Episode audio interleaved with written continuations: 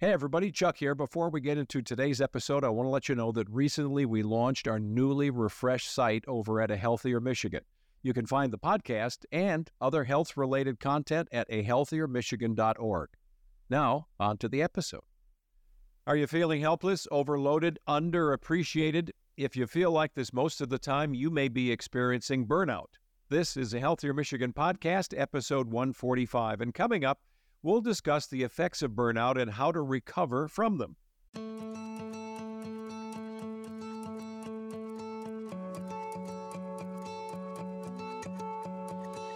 Welcome to a Healthier Michigan podcast. This is a podcast that's dedicated to navigating how we can all improve our health and well being through small, healthy habits we can start implementing right now.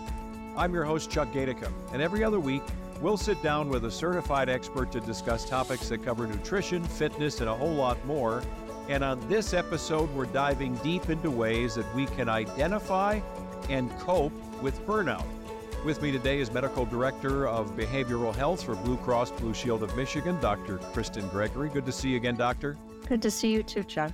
Yeah, thanks so much. And I know, you know, you've received your medical degree in Chicago from the School of Osteopathic Medicine and then you had a residency in adult psychiatry at Henry Ford, and then you've worked with children, adolescents. So you've seen the potential for this across all age groups, right? This idea of burnout. Right, all age groups, and within my profession as well. It's a big thing for healthcare professionals. Well, you know, some of us think of burnout as stress, and for many of us, this the other word that pops in my mind anyway is resiliency. For some of us, we relate to it as a passing thing, right? We get stressed, we move on somehow, we deal with it. But if you don't find ways to minimize stress, maybe it's recurring stress, it seems like it can just keep piling up and piling up to the point where we get to that stage of calling it burnout. And we've all been through this. I mean, you know, five kids, seven grandkids, two dogs, me, my wife. I mean, there's a lot of juggling that's going on in families, friendships, business, you know, your workplace. So you can then tend, I think, to maybe not practice self care, right? You're not thinking about yourself because you're just involved in moments or you're, you know, trying to help everybody else around you. Am I right? Correct. Yeah. So burnout's that state of emotional, physical, mental exhaustion, and it's caused by excessive stress and prolonged stress. When the stress doesn't stop, it can lead to burnout. And so, how can we move forward and not only identify burnout? So, you've just given us a definition, but also start to find coping mechanisms, right? So we can find a true holistic balance in our life. Well, you can do that by controlling the stress or finding ways to deal with the stress, right? So it doesn't lead to burnout, kind of attacking yeah. it before it becomes a problem. And that's about well being, right? Well, yeah. And I think we all make that a goal. You know, we can intellectually state it. But then I've got a friend of the family who says, This is my stress. What am I supposed to do? Leave the people who are causing my stress? I mean, some people feel like they're literally painted into a corner, right? Yeah. I mean, when you can't escape for something, it, it becomes chronic stress and it can become burnout like that. It is very difficult to make time for yourself and practice self care. So, you gave us a definition of burnout, but how is that different from stress related conditions? So stress eh, can be either acute or chronic, right? So an acute stressor might be something like starting a new job or a move. Now, when you have things that the socioeconomic issues, poverty, a, a, job that you really, really dislike, and that goes on for a long time, that's chronic stress. And then it can reach, eh, you know, a height where it's burnout when you have that, you know, exhaustion. So, some of the differences between stress and burnout. So, if you're stressed, it might be over engagement at your job, right? But by the time you get to burnout, that'd be characterized by disengagement, where you're just so fried that you know you're you're not taking on new tasks. And instead of having these heightened emotions like you do when you're stressed, your emotions might be blunted and if you're stressed, you might have lower energy, but if you're burned out, you have loss of motivation, ideals, and hope, like you mentioned, John, earlier. Well, you mentioned poverty. It's interesting because immediately when you said that, I flash back and I don't remember the statistics. Someone said you would be amazed at how many children and families in Southeast Michigan go to sleep on the floor at night. They don't have a mattress. You know, you think of helping people around you in the best way you can, and you never think that, well, they need to get better sleep so they're not stressed all the time or, and they're underperforming at school. So it just hits me that when you say that, if you're not getting good sleep for any reason, that can have a cascade effect, right? That goes into burnout and beyond. Yeah, exactly. Yep. So, how do we self evaluate? What are the ways that we should start thinking? I mean, I, I, think I've probably said it, maybe you have, and other people, and I've witnessed it. People are kind of operating like a robot. You know, this low energy, I'm just going to work, I'm just punching the clock, I'm going to go. But yet, that can happen in other walks of life outside of your job. So, how do we start to self evaluate that we are entering into chronic stress, which could lead to burnout? I think we have to, you know, look at your symptoms and, you know, if you're starting to feel down or depressed, or if you're starting to feel those, you know, symptoms of hopelessness, if you're having insomnia, if you take an inventory and you're like, this year, this time, you know, I found myself drinking more or being more irritable with those that are close to me Whereas last time at this same time of the year, it wasn't like that. Then it's a good time to, to sit down and, and see what the difference is. You know, eh, like you said, there's certain things that you can't necessarily change, right? You know, poverty, but there are resources available for people that can help. There's definitely resources, to, you know, to talk to people because how you view a situation when you look at it, you might view it as hopeless and sometimes what it takes is talking about it with somebody else um, and reframing, you know, what's going on and giving you some of your power back. You know, what are some things I can do to change, you know, my day to day? Where are some, you know, free assistance that I can find? Yeah. And are you talking about when you say talk to people, you talking about a professional, a clinical professional, or even talking to friends? And... Yeah, even talking to friends because if you were to tell me a story, Chuck, my take on it and what you could do might be different than things that you had thought about as an option, right? And even your friends can offer to, you know, help you get your mind off of things or help to be a motivator.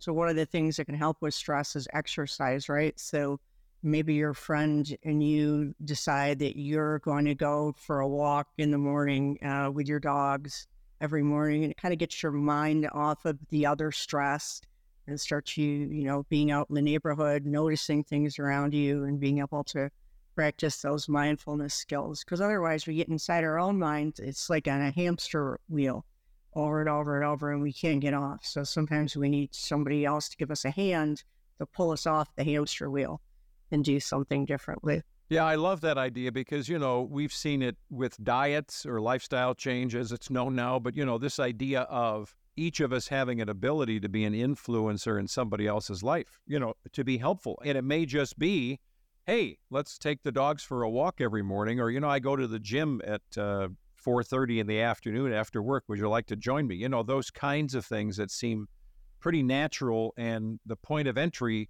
is not expensive at all, maybe and it really can be helpful. Right. And then it helps, you know, you and the other person be accountable, right? Yeah. For many, this idea of getting into burnout and then withdrawing doesn't even offer them that opportunity of trying to find help from their circle of friends. So then what? So then it might be time to, you know, look into professional help, be it, you know, with a counselor or even if it's, you know, related to your job, if you have a good EAP, they can offer, you know, a lot of assistance too. EAP is what? Employee Assistance Program at People's Work. Okay. They can offer all kinds of, you know, from short term therapy sessions to kind of, you know, bridging the gap between you and your supervisor slash leader. But a lot of times, you know, I think as the job, you can really change the narrative by being open with your own experiences and and looking into that and basically saying it's okay to not be okay. You know, it's okay to ask for help. When you're looking to put distance between yourself and the stressors that you have in your life, what is your suggestion for this may not involve family therapy or therapists at all, But what is your suggestion of how honest you need to be, especially when those stressors are other people and their behaviors? Do you need to say, I'm trying to be better? I need you to stop what you're doing. You know, what do you do when you need to deal with them? Because just getting in your car and driving away, I suppose, could be helpful. But at what point, in all truth, you know, we all have that option of being honest or polite. And when it comes to now it's affecting you dramatically, what is your suggestion of how we put distance between us and the stressor? I think that, you know, you can put up boundaries and still be polite, you know. Uh, you could say something like, you know, I'm really, you know, trying to work on myself or, you know, reduce my own stress. So I want to be there for you, but we're going to have to table this for the time being. And I think a lot of times we get in our head that, you know, in order to be a good person, you, you have to take this all on. But, you know, sometimes self care is being a little selfish, and that's okay because, you know, you're not going to be able to help anybody else if you're feeling all these things inside. So it's a difficult thing to do. And I think it takes a lot of practice as well to set those boundaries. And, you know, when I've seen people set boundaries, because you have people set boundaries with me too, it didn't upset me. I wasn't mad at them. I, I was like, wow, that was a very effective way to do that. To say, you know, I have a meeting now and, you know, I'd be glad to talk with you about this, you know, this time, but I can't do it right now. Well, that's a very difficult position to be in because you are uh, many times the stressors in your life could be people or things immediately around you, right? Like your job. I and mean, we were talking about these things that are, are inanimate, but they can still be stressors. And it would seem like once you're into a deep period of burnout, that can also manifest itself physically as well, right? Not just a mental health issue, ulcer or who knows what, right? Yeah, exactly. So chronic stress, because stress influences cortisol levels. So higher than normal cortisol levels over time can affect your physical health as well. It can affect, you know, your blood pressure. It can affect your GI symptoms. You can have, you know, chronic stomach aches, chronic headaches, problems, you know, managing your diabetes if you have diabetes. When you're in the throes of what you've classified by your definition as burnout, how long can it take to recover from that? I know it's going to be based on context, but I'm going to assume that we need to be patient with ourselves, right? That this may not be fixed by, you know, tomorrow. Right. Yeah. I would say that if it's a problem that's been, you know, going on for months or years, then it's probably not going to resolve in two to three days. But taking those little steps, you can have little improvements and, you know, over the period of a week, maybe you notice a little change. And maybe, you know, the little changes that you're able to take time for self care, you were able to say no to people that asked you to do stuff appropriately. And so maybe, you know, that's the change. And incrementally over time, those little changes add up, they're additive. And those little changes may have to be things that you attack in various points of your life. You know, I'm thinking just as we've started talking here on this podcast. So if you're saying that stress can lead to burnout, burnout can lead to withdrawing and other practices. Maybe you now start overeating. Maybe you undereat, right? Maybe you don't sleep as well. There are so many places these points of light can pop up in your life where not only do you have to be patient about removing the stressors, but they may have those stressors may have affected other places in your life that you need to take stock in. Right, exactly. I think, you know, some of the little things you do, you might feel an immediate boost from if you stop and, and think about it. So maybe if you went for a walk, you know, you felt a sense of relief, at least, you know, for that 15 minutes. But I think people tend to get discouraged because the walk's over and all this stuff is going on but you had that 15 minute reprieve. So, what it's teaching you is that there is hope, right? And that you can have longer and longer reprieves, you know, from it. I'm not insinuating you should go for a walk for 24 hours, but, but little things do, you know, add up. And if you look at it as opposed to glass being half empty, you know, yes, I'm still stressed, but, you know, I did feel better, you know, for 15 minutes when I did this today so maybe if I do other things like that, then that will continue to be additive and continue to make me feel better overall. Yeah, and we've done so many great podcast episodes with experts that have encouraged us that movement, you know, we're talking about going for a walk, and this episode's going to drop and the weather's changing, and all of a sudden, hey, you know, it comes around every year, winter's here. But we've got so many ways to either walk in our workplace or walk while we're on a call, a business call, or otherwise at home, if that's where you're working from. So I want to encourage everybody, and, uh, you know, myself, that this idea of movement doesn't necessarily mean we have to go out in the middle of an ice storm. You could if you're inclined, you know, I guess, but physical movement really resets you. I mean, yeah. If I'm on a work call and, I, and I'm stressed, sometimes, you know, I'll do squats or I'll do jumping jacks. No kidding. Or yeah. some kind of, yeah, physical thing to kind of reset and not be all in my head anymore. Um, and it really gets me, you know, focused on my muscle memory, muscle movement, as opposed to, oh yeah, I'll do squats all the time. a bad meeting. Isn't that interesting? Yeah. And nobody is the wiser on the other end of the call, right? They don't well, know. Yeah, because it's not a video call. But right, right. Yeah. Well, that's interesting. And you know, this other there's a quote that I and I'm I'm probably going to mess it up, and I've seen it before, and I think it's so profound. I think it's Anne Lamott, who's a author, and she says everything will still function after it's been unplugged and you plug it back in. The analogy is kind of like a vacuum cleaner. If you unplug it, guess what? Tomorrow it'll still work when you plug it back in. And the same, I think of myself and others around me. It'll, you know, if you unplug for a day and just practice a little self care and do things that are good for you, you'll work again tomorrow when you plug back in. You know, just find some way to bring it all down. Right. To notice something different than what you're, you know, focused on, you know, whether it be I'm looking outside the window right now, and the leaves are they're really pretty orange and yellow, and just to focus on something and kind of describe that in your own mind too can get you from stopping, you know, whatever the intrusive thoughts you're having and intrusive worries. So when you suggest that, it's almost because you're the doctor, you're writing a prescription, look at the leaves, right?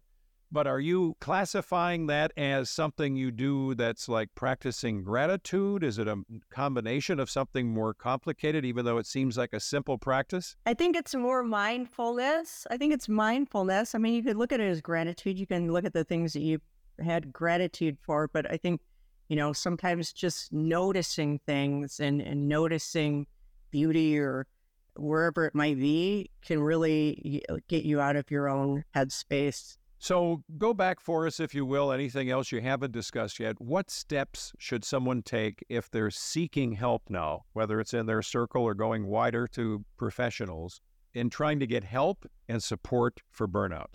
Think being finding somebody that you can trust. Um, if you're, you know, you're going to reach out to your friends, you can use internet sources, find out more information. Behavioral health websites, NAMI, SAMHSA, even the CDC has things on stress and burnout just to get more, you know, information. And you might want to see, is this what's going on with me? Is this what I'm having? And, you know, kind of take an inventory. What do we think might be causing it? What are the things that I can do to address it, short term, long term? And then, you know, make a plan. And maybe part of the plan is, you know, reaching out to a therapist maybe part of the plan is working on sleep hygiene and um, you know making sure that you go to bed at regular hours so you're not tired the next day work on you know mindfulness and relaxation exercises.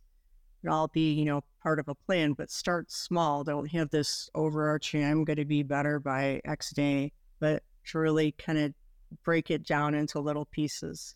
That idea of starting small, just starting something, if you don't start it, you can't begin it. I mean, it seems like it's such a simple idea, but you know, sometimes just putting the one foot in front of the other, whether it's literally a walk, you get paralyzed. Yeah. Yeah. You just feel like, well, I can't start. No, you can. And that, um, we've talked about this in previous episodes too this notion of some self grace, right? Giving yourself a little grace that, yeah, it may take a minute. It's okay. You're moving, you're going forward. So be encouraged. Well, Doctor, it's good to see you. You too, Chuck. Yeah, thanks so much for all the help on this. Dr. Kristyn Gregory, who's the medical director of uh, behavioral health for Blue Cross Blue Shield of Michigan. We're glad she joined us. We're glad you've been listening to a Healthier Michigan podcast. It's brought to you by Blue Cross Blue Shield of Michigan. If you like the show, you want to know more, check out our newly refreshed website online at ahealthiermichigan.org slash podcast. You can leave us a review or a rating on Apple Podcast or Spotify. You can pick us up on YouTube now. You can follow us on Facebook, Instagram, or Twitter.